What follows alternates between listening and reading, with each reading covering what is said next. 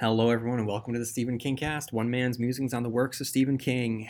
And I am here today to just check in. So, first of all, I apologize, guys. It's been over a month since I've released an episode. And for those of you tuning in for the first time, welcome to the Stephen King Cast.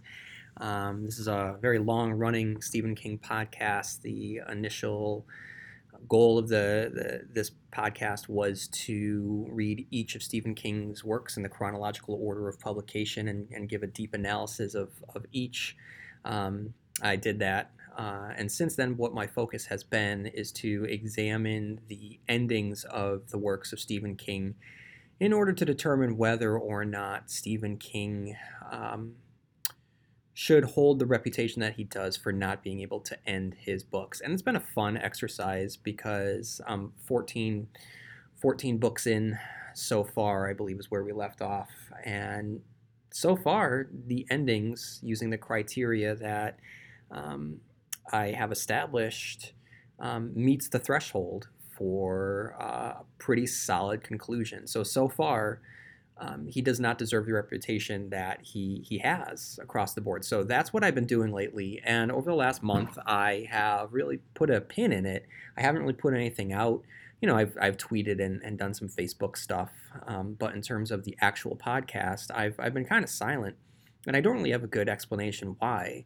Um, I'm healthy. Everything is fine. Um, knock on wood, um, my family and I are, are very, very fortunate that we have been able to ride the corona wave um, with, with very little uh, turbulence. So we, we've been fortunate. Um, we're, we're a happy little family. Um, you know, we're, we're taking things seriously. Um, I, I, happen to live in a state um, where the numbers have gotten pretty low. Um, it's a science based state where our governor really is looking at the data, so I, I feel as though the decisions are informed. Um, so I'm feeling okay. Um, things are starting to open back up, but we're taking things very seriously and going pretty slow. And, um, you know, I've just been taking the time to uh, ingest a, a, lot of content. Um, you know, I've been watching a lot of stuff. I have been able to read a lot of stuff, and um, without the quarantine, my my reading time, unfortunately, had been really, really limited. Um, so I, have just been taking advantage of the time that I have been given to um, just absorb um, a lot of movies, a lot of TV, um, books, and some comics, and obviously um, spend a lot of time with my four year old, which has been has been really really good. You know, I mean, I I don't what I'm about to say right now is not to take away from anyone that is is struggling due to the effects of the coronavirus, either physically, emotionally, or financially. Um, all I can all I can talk about really is is how it has affected me, and I recognize that I am fortunate in my position. Um, uh, but I, have just been fortunate to have this time with, with my four year old and my wife. Um, it's such a magic time for a four year old. Uh, and, and so for me to, to be there with it, I've been very, very grateful for this. Um, so I'm just trying to be in the moment as much as possible. Um, which means that I, I, haven't really been able to do any any podcasting. Um, so that brings me to today's episode which is not going to be a continuation of the endings of the works of Stephen King. The next time I do it, um, we're going to pick up where we left off, which is looking at the conclusion of Misery. Um, instead, I, I, wanted to talk about some of the things that I have been reading and watching. Um, it's going to be a quarantine recommendation podcast. So over the years, here and there, I you know will have talked about, oh, I read this book. you know, you guys should check out this book or I've watched this. You guys should check out uh, this. Um, and that's all that this is going to be. I'm sorry. I really haven't spoken to anybody in months, and I don't think that my vocal cords are ready to uh, to get back to uh, podcasting quite yet. So sorry about that. But what this podcast is going to be is uh, just recommendations across the board. Um, so if you needed, if you wanted my thoughts on some some books, I'm gonna I'm to share with you my thoughts on some books and some comic books and some TV. Um, so that's just what this is. It's just a check-in episode, and uh, I will get back to um, you know what the podcast is uh, soon. You know, so I just want to make sure that you all know that I'm not going anywhere, um, and that I am safe and everything is is a okay over in the Constant Reader house. But before we get to that, I'm going to read some emails. Um, and if you have some time on your hands, you want to share your thoughts, please write in into StephenKingcast at yahoo.com. So up first, we have Kevin who writes CR. A couple of things. First of all, I'm really enjoying your series on King's endings. I never felt like the criticism about his endings has been justified. I think when the ending wasn't great, it was largely because the book wasn't that great to start with, side eye to the Tommyknockers. But in the vast majority of his cases, his endings are very satisfying. I like you are gathering I like you are gathering feedback about each ending, but then providing your own thoughts and analysis. Listening to your recent podcast on the ending of It, it did strike me that the ending of that particular novel was more um, elegiac and poetic than King usually is, but that kind of writing was completely appropriate for the ending of a truly epic novel, and the end of an era in his own fiction that was focused on growing up. The ending of It was the end of King's childhood as a writer, and he treated it with due respect. He created one of the most satisfying conclusions to any novel I've ever read. The last 40 to 50 pages of that book have more heart and soul than any typical novel. I also just wanted to mention something that has changed for me in the past few months. Back in 2010, I got an iPad when they were first released and started reading all of my books on that platform. So, Full Dark No Stars, 1122 63, The Wind Through the Keyhole, Doctor Sleep, the Bill Hodges uh, trilogy, Revival, The Bazaar of Bad Dreams, The Outsider Institute, Revival were all read digitally. I recently decided, for reasons unrelated to reading, to get rid of the iPad. And because of that, If It Bleeds was the first King book that I have read in physical form in 10 years. And what a difference! There is something about the satisfaction of reading an actual book, turning an actual page, the smell of the paper, the feel of the binding, the entire experience. I had forgotten how great it was, and I had no idea how much I missed it. I probably read dozens or hundreds of books on iBooks in the last 10 years and listened to several dozen on audiobooks. But the last couple of months, the six books that I've read actually holding the books in my hands have given me a greater sense of satisfaction and comfort than any books in the last decade. I've reread Lisey's story and Bag of Bones, as well as reading If It Bleeds and some non King novels, and don't think I'll ever go back to ebooks. Maybe it's the comfort of old school books in this strange time of COVID 19, I don't know but I figured a constant reader like yourself would appreciate. And I'm going to interject. Um, as I'm going to get to later in this episode, yes, um, I, when given the choice um, to hold physical copies of books in my hand, that's what I have been doing as well. Lastly, I wanted to shout out your taste in music. The songs that you use in your podcast to complement the book that you're discussing is always a great treat. As a huge Springsteen fan, I particularly appreciate your use of Lost in the Flood and Glory Days for the It episodes, and Even the Losers by Tom Petty on the recent revisit to Derry. Keep up the great work on the podcast. I always enjoyed listening. Long days, pleasant nights, and no surrender. Kevin. Um, Kevin, man, thank you for writing in. I uh, really, really appreciate it. Um, and I'll definitely talk about my love of physical books later in this episode. Ovi writes, Hey, I'm a big fan of your podcast and a Stephen King super fan. I wanted to bring up a few details that I think that you might have missed regarding the books. Number one, Castle Rock is based on the fictitious location called Castle Rock in William Faulkner's Lord of the Flies, a book that Stephen King mentions repeatedly in Hearts in Atlantis, one of my favorite King books, by the way. Two, you expressed in one of your early episodes that Stephen King's early books all contained bad parents and traumatic upbringings. You also mentioned in one of your episodes that Stephen King's real life experience influences books. However, I haven't heard you make the connection. Stephen King's father abandoned him at a young age, and his mother was extremely poor, leaving the children at home to go make a living and feed the family. Um, I'm going to interject. Uh, if I did not mention that, I apologize. That's a, a glaring omission. Maybe it was just um, an assumption of understanding um, because I don't, maybe this isn't the right word, but the mythology of King um, is very well known to his audiences. And one of the, one of the strengths of King is that he's so personable um, and he speaks directly to the audience. So he has often talked about his love of his mother um, and the abandonment um, by his father. Um, but yes, that's definitely a, a, massive component to who Stephen King is as a person um, and the, the, the world in which he knows that then gets reflected in his work. Three, I wanted to know if you had any thoughts on the underlying Jewish themes in most of King's books. Almost all of the books have Jewish references, and a few of his major works have Jewish main characters. I wanted to get your opinion onto this as if you have noticed it as well, or if it was just me. I also wondered if you had an opinion regarding why it is that way. As I learned more and more about King's life, I was able, unable to deduce any Jewish connection. I have no comment. Um, I, that, that's not something that I had observed. Um, so I really can't speak on onto that. So if anyone has any thoughts about that, please write into StephenKingcast at yahoo.com. Thank you, Ovi, for writing in. And then we have Graham who writes, Hey, constant reader, congratulations on having such a successful podcast. You've enhanced my King reading experience and propelled my priority of reading over any other media in order to finish the book so I can dive into your podcast. The first podcast I listened to was Pet Sematary. Up until this point, I always took the stories at face value and never really thought about the metaphorical meanings being the story. I was totally blown away with the Pet Sematary review and shown the novel in a whole new light. I'm about to embark on my reread of The Dark Tower. I read the stories uh, in two years, including all the novels with direct uh, connection to the series, starting with The Stand. I remember sitting in the delivery room just before my son was born with The Stand next to me. The midwife turns to me and says, You'll never finish that. One year later, I'd read the whole series and the other eight or so connecting novels.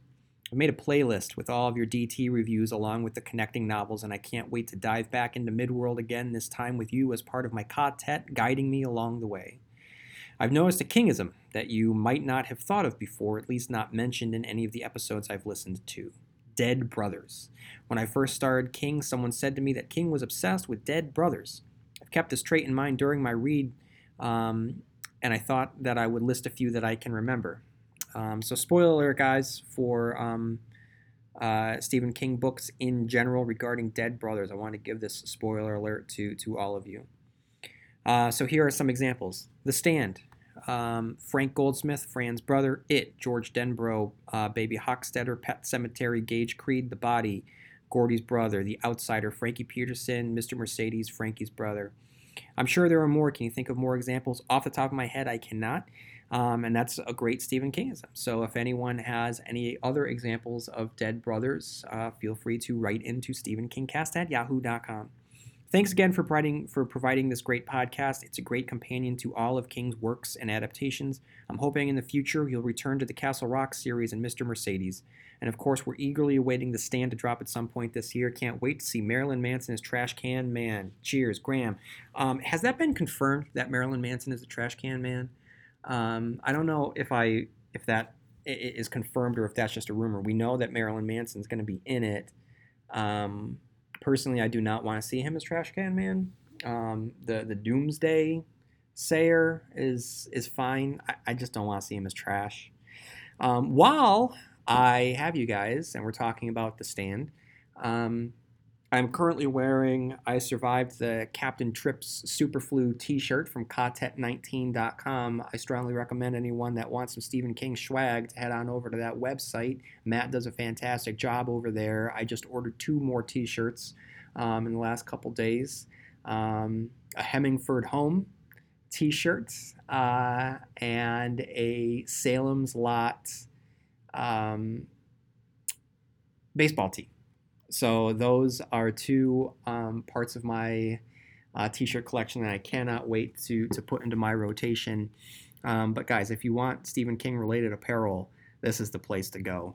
Um, so like I said, I have my uh, Superflu t-shirt right now, but one of my favorite recent uh, additions to my wardrobe is my Trash Can Man T-shirt. I think that everyone should have a Trash Can Man T-shirt. So head on over to Stephen King Cast. I'm sorry, to uh, Quartet 19. Um, if you just type in Stephen King T-shirts Quartet 19, it'll come up.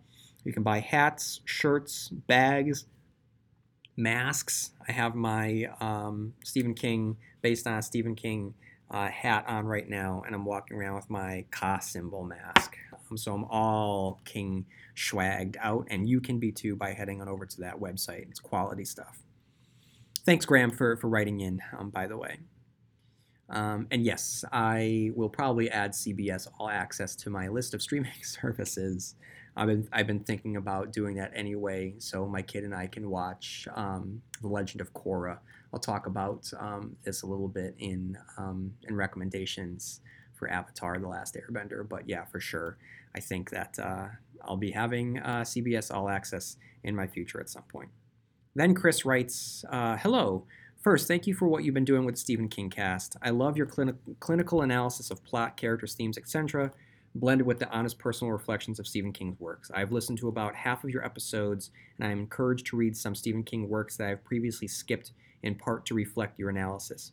Second, I'm interested in your thoughts on the publication context of certain works and its potential effect on the content of the story. In your analysis of Skeleton Crew's The Raft, and note it as one of your favorite short stories, but that the sex scene struck you as unnecessary and a bit tad unbelievable, with the freezing and terrified characters having just witnessed their friends eaten by an otherworldly floating orb. While I agree with your sentiment in a vacuum, I think that it helps to remember that the story was first published in the racy men's magazine Gallery. I could easily see Mr. King including said sex scene more with an eye towards publication and pleasing the likely audience, and less for the scenes fit into the story itself. I would be interested to hear your thoughts on this and any similar instances in the Kingverse and might make for another rabbit hole for your podcast as you work back through the catalog. Thanks, Chris. Chris, fantastic observation, one that I never would have thought about in a million years. That yes, the um, the, the, the, the object um, and goal for publication um, might influence um, what the content within the, the stories themselves um, what it, what they look like. It's it's great. I never would have thought of that, and I I, I don't know how um, I don't know how how King went about this. I don't know if he saw that there was a submission for a particular magazine and wrote to that submission, or he was just banging stories out, and once he was done. Um, started sending them out uh, to, to different places. You know, like I, when I submit, um, I tend not to cater to um, publications. I write when I'm inspired, and then I see if anyone would take the stories that I have um, I have written. Um, but every process is different, so I, I, don't know what King did back in the day. But it's a great observation for sure. Okay, um, so I want to talk about some recommendations. Uh, like I said, um, you know, the the quarantine, um, being at home, it has allowed me more time to to do uh, some reading, and I've I've uh, recommended some books in some previous episodes. So I'm not I'm not really gonna uh, um, go back on what I've already um, recommended so far, um, but I'm going to talk about some of the books that I had not talked about yet. Okay, so the first up um, that I hadn't talked about yet was Cosmology of Monsters by Shaun Hamill. Um, this is a book that I've been floating around for a while, um, and now that I had some time on my hands, I decided to give it a shot. And what I really liked about this was the the, the, the conceit um, was that it was the acknowledgement that in the H.P. Uh, Lovecraft mythos that the characters themselves were ciphers. They don't have a lot of personality. They are um, they're vehicles through which Lovecraft was able to reveal the cosmic horror, um, and they were um, the avatars for uh, for for us to react to something the likes of which the, the, the human consciousness is was never designed to, fully comprehend. Um, what Shaun Hamill does is he takes some H.P. Lovecraft mythology and really personalizes it and so takes it and says okay what what i'm going to do instead is to to to showcase a lovecraftian world and mythology through the most personal um, and the most intimate and the, the, the the, most human way possible. So what he winds up doing is is creating a very intimate, very personal tale of a family that is affected generationally um, by um, I don't want to say Lovecraftian creature because that's going to give you the, the, the idea of a, a tentacled, um, you know, alien without any regard to humanity, and that's not exactly um, the the way that it's depicted. There is a monster that quote unquote haunts a family for generations, but it's not as simple as that. Um, and, and, and really, it's the, the Lovecraftian component, the monster story, um, can be read as a metaphor for for grief and mental illness as it's passed through generation to generation.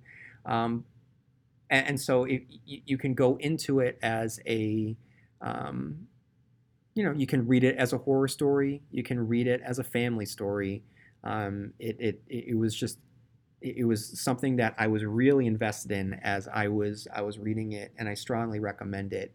Um, it, it, it's a it's a particular flavor that you don't get to taste very often.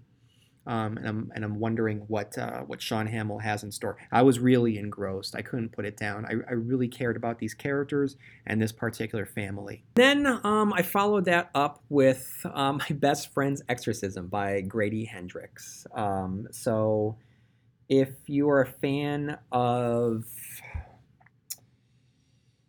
Jennifer's Body, uh, then I think that this is is for you. It, it there's definitely some Venn diagramming between Jennifer's body and my best friend's exorcism.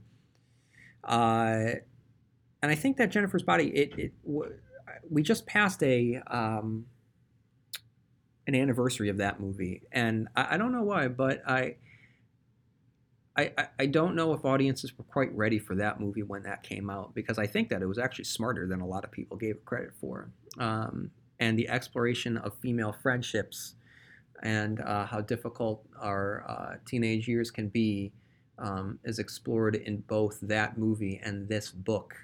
Um, I really, I really enjoyed it. It, it really, you know, takes the idea of an exorcism uh, and a possession and you know uses it again as a metaphor for um, uh, you know changing changing friendships and and quote unquote uh, teenage betrayal um, in our high school years with lifelong friends and the pain that that causes and how we we establish new identities for ourselves in our teenage years um, and how it can look like we're possessed. And so it takes all these metaphors and it, it runs it through a very straightforward um, possession, um, in which, yes, a girl is possessed uh, as a teenager and um, what that does to her friend group and family and community. And it takes place in the 1980s. So if you want to, if you are missing your Stranger Things fix, um, around this time last year, I was, you know, we were all talking about Stranger Things because Stranger Things season three had just dropped.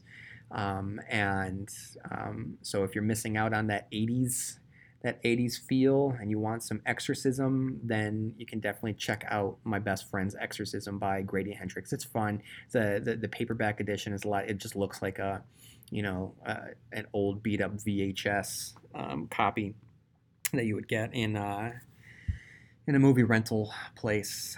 Uh, so yeah, it, it's definitely worth worth your time reading. I had a lot of fun with it.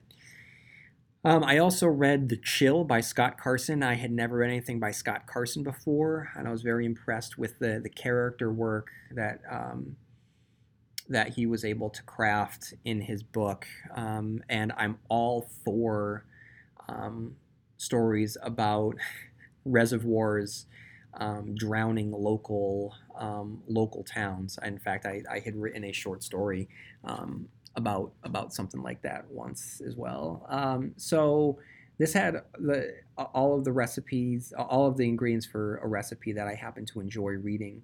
You know, a mystery, water-based horror, ghosts. Um, you know, uh, the woods, small town. Um, you know, and sunken villages. So I, I, I liked it. I will say this about it. I don't think that it that it it it escalated um, a, as much as I had hoped that it would.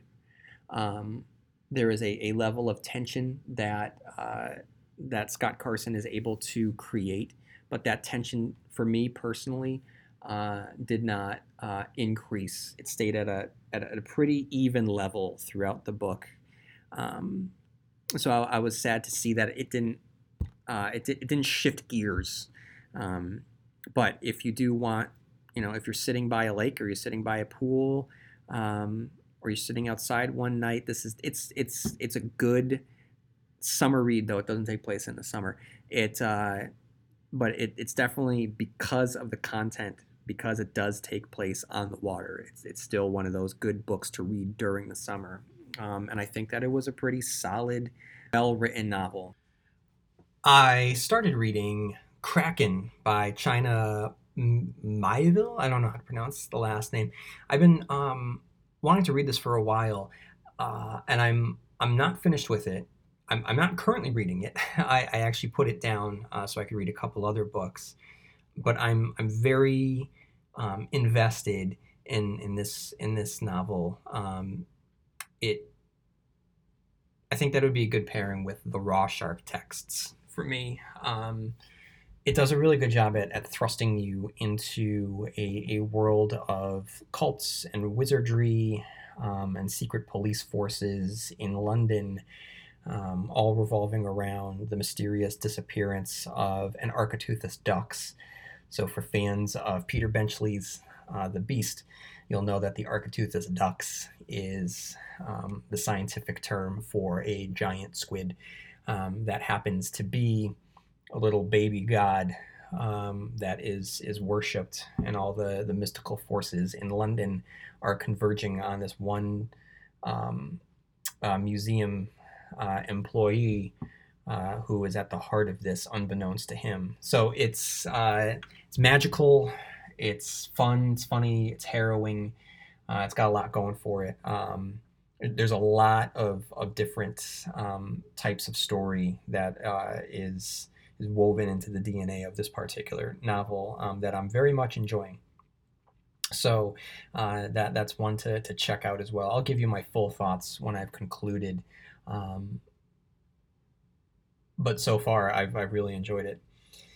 Um, I just put down, I just finished Survivor Song. Um, I, I, received it uh, last Tuesday um, in the mail. It came out last Tuesday. I was really excited about this Survivor Song by Paul Tremblay. Um, I a couple years ago, I went on a, a Tremblay kick um, when Cabin at the End of the World came out. So I read that. Um, a Head Full of Ghosts, The Disappearance at Devil's Rock. Like I said, Cabin at the End of the World. And was there another one that I might have read? I can't remember. Um, but I very much enjoy his particular. Um, I've, I've used this term a couple times this podcast flavor, um, but the, the the style that he writes is very hard hitting, very matter of fact. Um, there's always an ambiguity um, in in his work, and though he is published in the, the horror genre, his his particular style and his approach if there is a line in the sand, um, it's always on this side of realism rather than taking a concept and then stepping over the line and giving us the, the more fantastic version of it. So let me give you an example.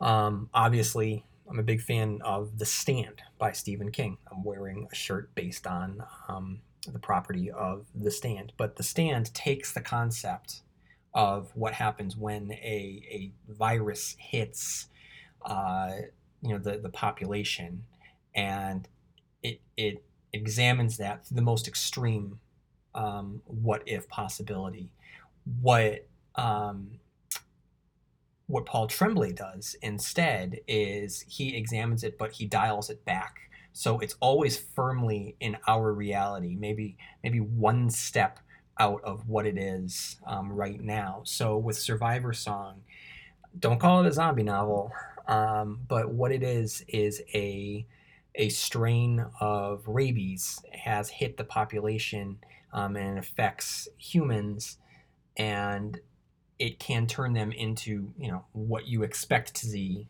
out of a uh, like 28 days later. Um, but rather than showing and maybe this is spoilers. So if you want to go in cold, don't listen to the rest of this review for um, uh, Survivor Song. Um, but rather than giving us the complete end of the world, it it shows what a an infection looks like um, in a world that does not crumble, um, that is able to combat it and contain it. Um, and I I don't know when this was written. I, I don't know if he if this was I mean, I have to imagine that he wrote this prior to everything that went down this year, but be warned while reading this book, it hits very close to home. So this is not escapism. This is a doubling down on on how our world is with a virus that um, you know, our virus it can get us sick and it can kill us. This one will make you go rabid first before killing you. But it starts off with a quarantine. Um, we see uh, social media forums and the, the, the, the, lack of logic that goes into those. Um, it shows there's one particular sequence in which right wing conspiracy theorists um, get in the way of um, of our, our main characters trying to get somewhere. Um, you know, so you, you, get a lot of the, the, the sociological components that go into a quarantine during a virus um, that we are seeing and we're living right now. But it, it does so through a very clear, very well established, very well written um, uh, conflict, which is a pregnant woman needs to get to a hospital. She is about, she's going to give birth any minute. Um, and she's in a quarantined area in Massachusetts. And how is she going to do that when there is a lockdown um, and the hospitals are, are being overrun with um, infected patients?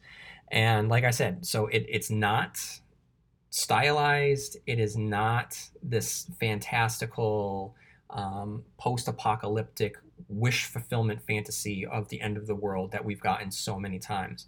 This very is a, a, a slice of life um, in in in a very very recognizable real world. And for fans of other Paul Tremblay novels, I'm not going to say what, but um, you are are gifted the um, the return of a couple characters um, to see where they have been, um, what they've been up to since the last time that you saw them. I did not expect that. In fact, it actually kind of took me a, a while to to realize that they were the characters um, that they actually are. So that that was nice that there is a Paul Tremblay shared universe out there. Um, so yeah, definitely, I, I I was that was that one was hard to put down, but at the same time because it is it is so close to home. It was it was kind of hard to pick up at times as well.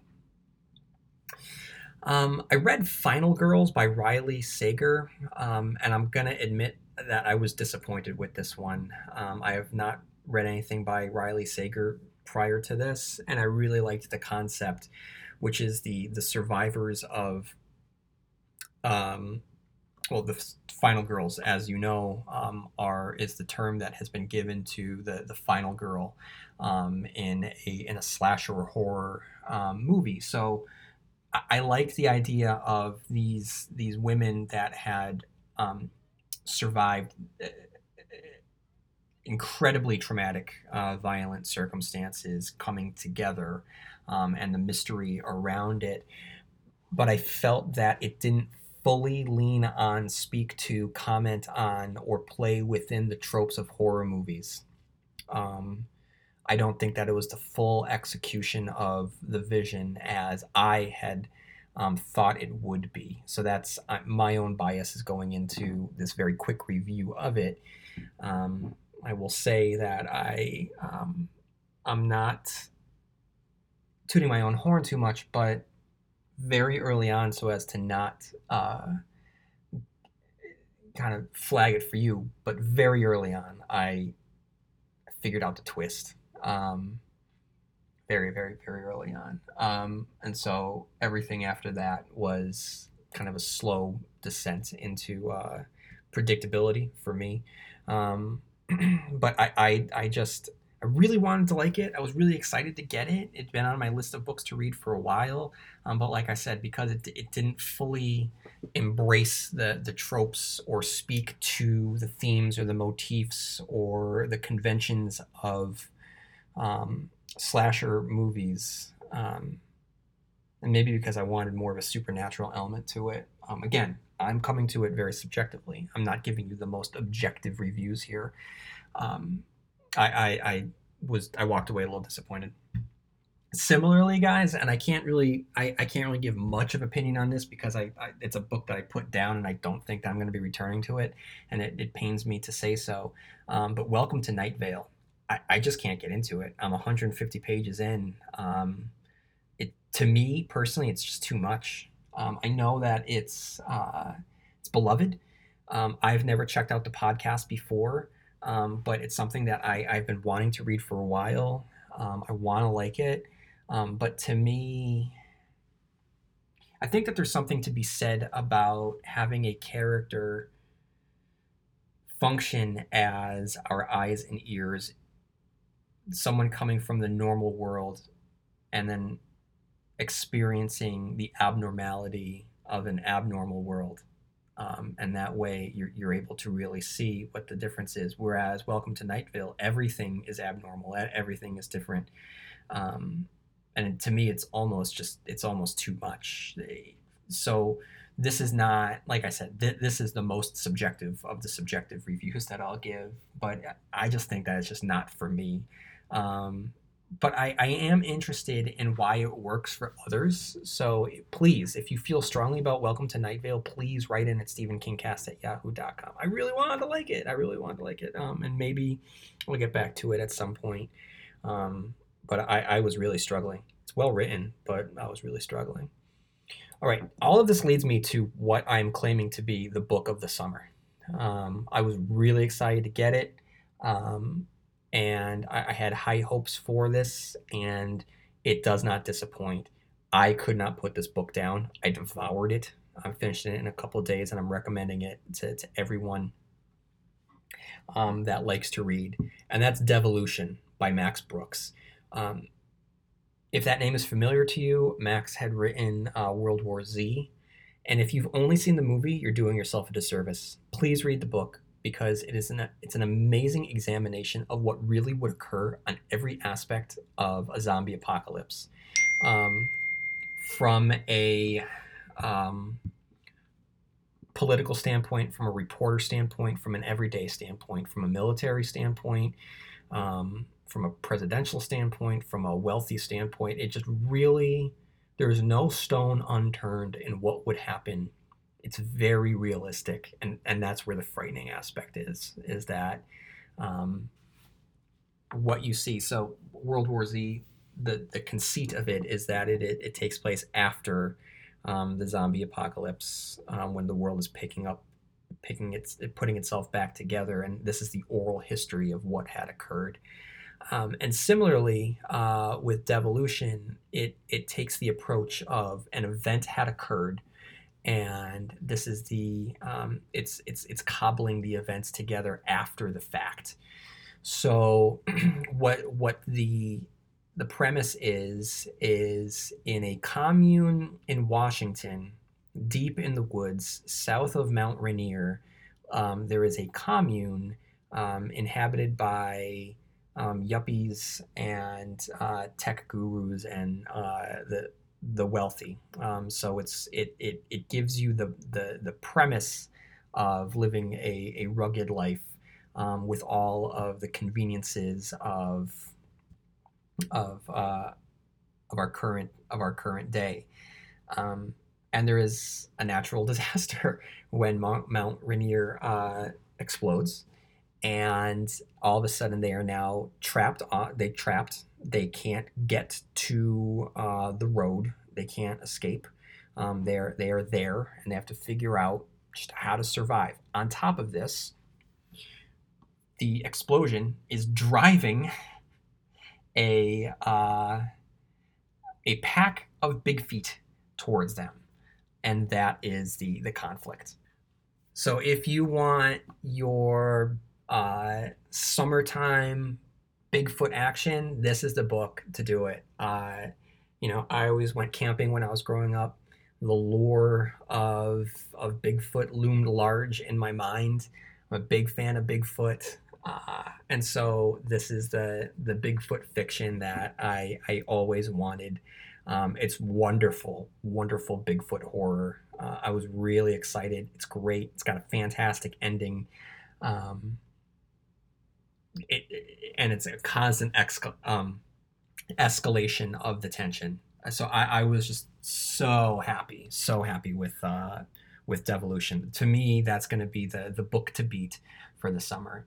I um, I'm going to be ordering uh, the Only Good Indian, and I have the boat the Boatman's Daughter to read. Those are the next two books on my list to read before the end of the summer. So that's what I've been reading uh, so far this summer. Um, in terms of novels, uh, for you comic book fans out there um, using the DC Universe app, I finally got around to reading Flex Mentallo by Grant Morrison. I'm a big Grant Morrison fan. I never read it before, um, and it did not disappoint. So for you Grant Morrison fans out there, uh, it's it's wonderful. It's wild. I had talked about Carthago before. I strongly recommend it. I have not seen a lot of buzz on Twitter. Um, it's it's a crazy globe spanning underwater adventure story that I, I strongly recommend. Carthago. You can download that on Comixology. In the early 2000s, I um, was a big fan of Robert Kirkman's Invincible. I have strong and happy memories of getting um, deep into the world of Mark Grayson and and his life of super heroics. And at some point, I put it down, and um, you know, now that the book has concluded, and now that I had some time, I was able to get back to it and pick up where I had left. Uh, no, sorry, I went back and did a complete reread uh, from what I had read um, to the point where I had left off. Um, and, I, and I should never have put it down. Um, it is such a pure distillation of super heroics. It's ultra violent. Um, it's so well done. Um, I, I, really enjoyed Invincible at the time. I kind of soured on it for some reason. I don't know what it was, um, but it, it's a great binge read. Um, and I'm very, I was so happy, so happy to be back in that world. I loved Invincible, and I strongly recommend uh, reading it. On top of that, I did a complete reread, I think for my third time, of Jason Aaron's seven year um, story arc on Thor. So, Thor, God of Thunder, Thor, Mighty Thor, Thor, Unworthy Thor, um, uh, uh, The War of the Realms, and King Thor. Uh, it's kind of hard to juggle all the Thors, but one of the, the running plots throughout his his run is that there are multiple Thors. There's so many Thors, so it makes sense that there's a bunch of Thor books. Um, it, I, I just don't foresee anyone ever being able to top Jason Aaron's run. It is epic. It examines this character as a god, as a superhero, as a son. Um, as someone that is vulnerable, someone that um, is boastful, someone that is immortal, someone that is fragile. It, it, it's it's every aspect of who this character is is examined with depth and care. Um, it is epic in the truest sense of the word. word. Um, it, there is time travel involved. It, it it it shows you the life of Thor from the you know from his humble beginnings to his um, to his end, um, and it's beautiful. It is you know. Um, Scott Snyder over in DC, uh, you know, he gets a lot of credit for the DC metal story that he did, where everything is quote unquote metal, like you use it as an adjective, you know, like, oh, that's so metal. But there are so many moments of Jason Aaron's Thor that are, that out metal DC's metal. Um, it's funny, it's heartfelt. It's grand. It's cool. You know those moments that occur in in Marvel movies that are just like applause worthy. You know, um, that happens all the time in Jason Aaron's books. So I strongly recommend Jason Aaron's Thor. Last year, when um, Jonathan Hickman's um, X Men books were coming out, I did a, a, reread of his Fantastic Four run, and this year I've gotten back to reading his Avengers and New Avengers leading up to Secret Wars. uh, run. I just put it down um, today. I just finished, and he, Jason Hickman, um, Jonathan Hickman, just operates on a level the likes of which nobody else does. His his, his vision for his stories are so intertwined with each other that he can never just do one book. He has to do two. So he did Fantastic Four and he did Future Foundation. He did, um, you know, he's doing House of X and Powers of X, and now he's doing, uh, you know, then he did Avengers and New Avengers. And just it's one book is not enough to contain all of his ideas and all the and all of his vision. And it's it's amazing. It's it's the, the construction of his stories is unparalleled. Um, and what I love about the Avengers, New Avengers, leading into Secret Wars, is that those Secret Wars is a culmination of the Avengers, New Avengers incursion plotline. Really, what it is, it's a it's a backdoor culmination to his work on Fantastic Four. That at the end of the day, nothing else matters except Doom and Reed Richards, and it's so cool. He does such a good job. So Jonathan Hickman, anything that Jonathan Hickman does, I, I strongly recommend. Um, and lately, my obsession um, at night, after I've put my kid down, has been to play The Last of Us 2. So I'm about 22 hours into that, and I'll give my thoughts uh, when I when I complete it. I, I get I have I've been staying away online, um, but there's a lot of thoughts online, um, and a lot of people don't like it. I guess. Um, liking it is kind of a, a, weird term to use for what is designed to be a hard hitting game. It's supposed to be torturous. I mean, the first one was. Um, so I don't know. I mean, it's it's everything that I wanted it to be. Um, it's gripping. It's harrowing. Um, incredibly fully realized characters, making uh, taking us through a post apocalyptic, beautifully rendered world. So I, I I mean, I have a sense of why people might be upset at aspects of the game, but I don't know. I mean, that's that's what fiction is. It's a, it's a, it's designed to make you feel, and it, it this game has made me feel for sure. So I'm enjoying The Last of Us 2 very very much. Um, but for me, you know, every year there's always something that stands out in the summer. Um, whether it's a book, whether it's a TV show, whether it's a movie. You know, a couple years ago, my daughter and I we watched Gravity Falls, and that was the the piece of content for the summer that I'll, I'll always treasure and always remember fondly. Last year it was uh, Neon Genesis Evangelion that I watched, not my daughter. um, that I just I strongly um, kind of just consumed that. Um, this year I, I, have I have you know I've watched a lot. You know, I, I did all the, the, the Filoni Star Wars stuff. I did a rewatch of Breaking Bad completely. Um, but the, the thing for me this year, this summer, has been um, my my daughter, my wife, and I being able to watch Avatar: The Last Airbender on Netflix. Um, I watched it. I remember, and it's just a form of time travel. I remember when um, I lived in the old house with my wife before we were married um, in this little shack 10 plus years ago, DVRing that show in the summer and watching it with my dog, who was a puppy. We had just gotten her. That was the summer that we had just gotten her, and she reminded me of of Appa, the flying bison in the show. And here we are now, um, ten plus years later. Our dog is with us still, and my daughter is joking and laughing that um, maybe reminds her of Appa. It's just so sweet. So being able to watch this show with her um, has been very, very special. You know, we, in fact, you know, we, we watched it once already, and now she liked it so much she wants to watch it again. So it's part of our bedtime routine. I bought her an op, an appa um, stuffed animal. I've never seen her happier. My wife made a uh, a glider like Aang has, and just to see her running around the yard with it has been just so special. It's a it's a magical, incredibly fully realized show um, that explores a lot of adult societal themes. Um, and just to have a show about trying to end a war with a pacifist as the main character is, I mean, you don't get that. Um, and to have a kids show do that, it so.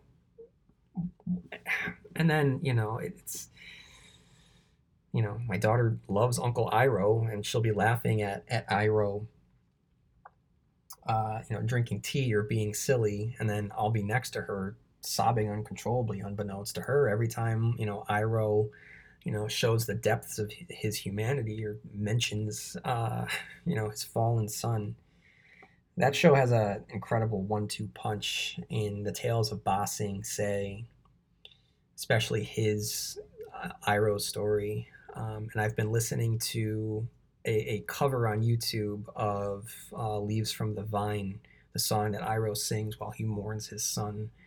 Um, that's just beautiful. It's I'll, I'll share it on Twitter. Um, it's a it's a piano rendition um, of Leaves Leaves from the Vine, and it's, it's beautiful. Um, but that that episode and the follow up episode uh, to show that that shows what happened to Appa and gives us Appa's perspective is just so so heartbreaking and so well done. And for anyone that's ever had an animal and lost the animal, um, you know, it's it's gonna definitely make you feel. You know, um,